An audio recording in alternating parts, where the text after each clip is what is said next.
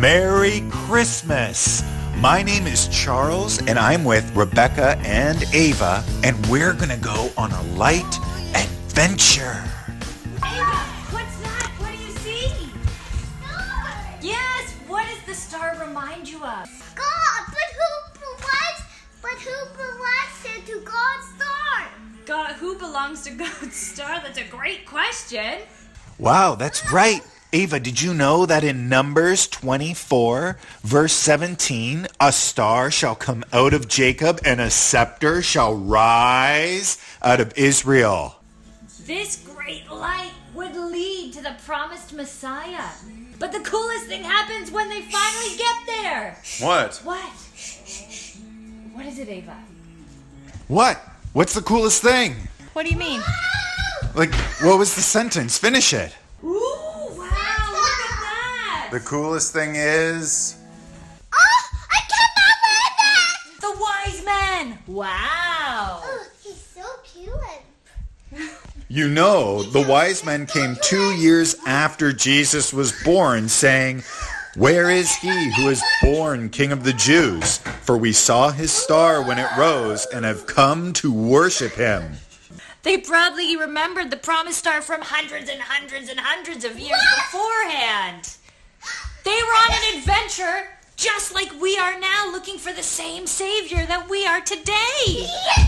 Is that the coolest thing? Huh? What? The adventure. No, no, no. Hey, look! An angel, just like the one that appeared to Joseph, telling him that Mary was going to have a son and to name his name Jesus. I know she's special. For he will save his people from their sins. Matthew 1 21. He also embodied that salvation when he took on human flesh as God with us, Emmanuel. Look here. And the Word became flesh and dwelt among us. Jesus became flesh, a newborn baby. And you know where he was born? Ava, where was Jesus born? Yeah. Where? God. Yeah, yeah. Was he born in a manger? Yeah. I wonder where that could be. Oh, here it is! What? Oh, where Jesus was born? Huh? Yes, the manger is where Jesus was laid in swaddling clothes. But the coolest part about getting to hear it. What is it? Is? Oh, a lamb! Look at that! What's the coolest part?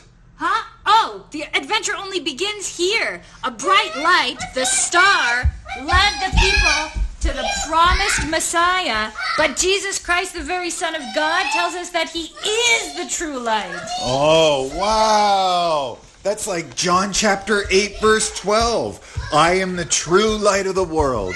Whoever follows me will not walk in darkness, but will have the light of life. Our sins kept us from being able to be with God and make the world gloomy and dark. But Jesus, the Son of God, when he was born, pierced through that darkness and brought hope, peace, and light. Okay, so the cool part is that the star leads to the Messiah who himself is the light that lights up the world. So like how a flashlight can light up an entire room, Jesus lights up the whole world. Yeah. Exactly. Jesus is the light of the world. It's like that last verse in Silent Night. The Son of God is love's pure light.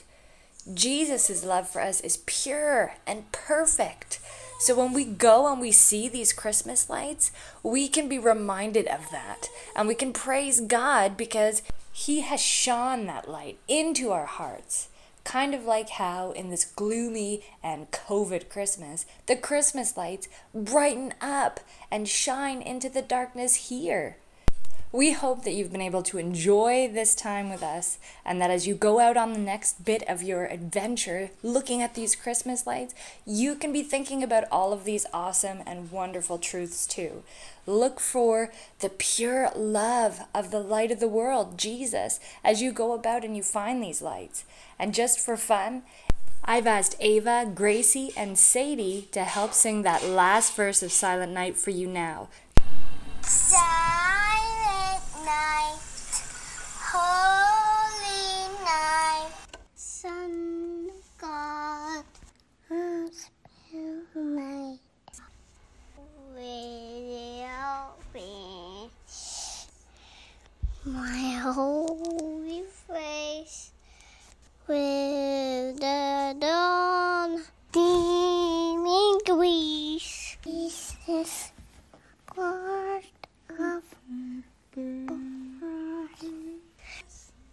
was born of that girl. Oh, that was beautiful. Did we did it? Yeah, you did. And it sounded great. Thank you, girls, for singing that. it. And thank you, everyone, for joining us. Say Merry Christmas. Merry Merry, Christmas. Christmas.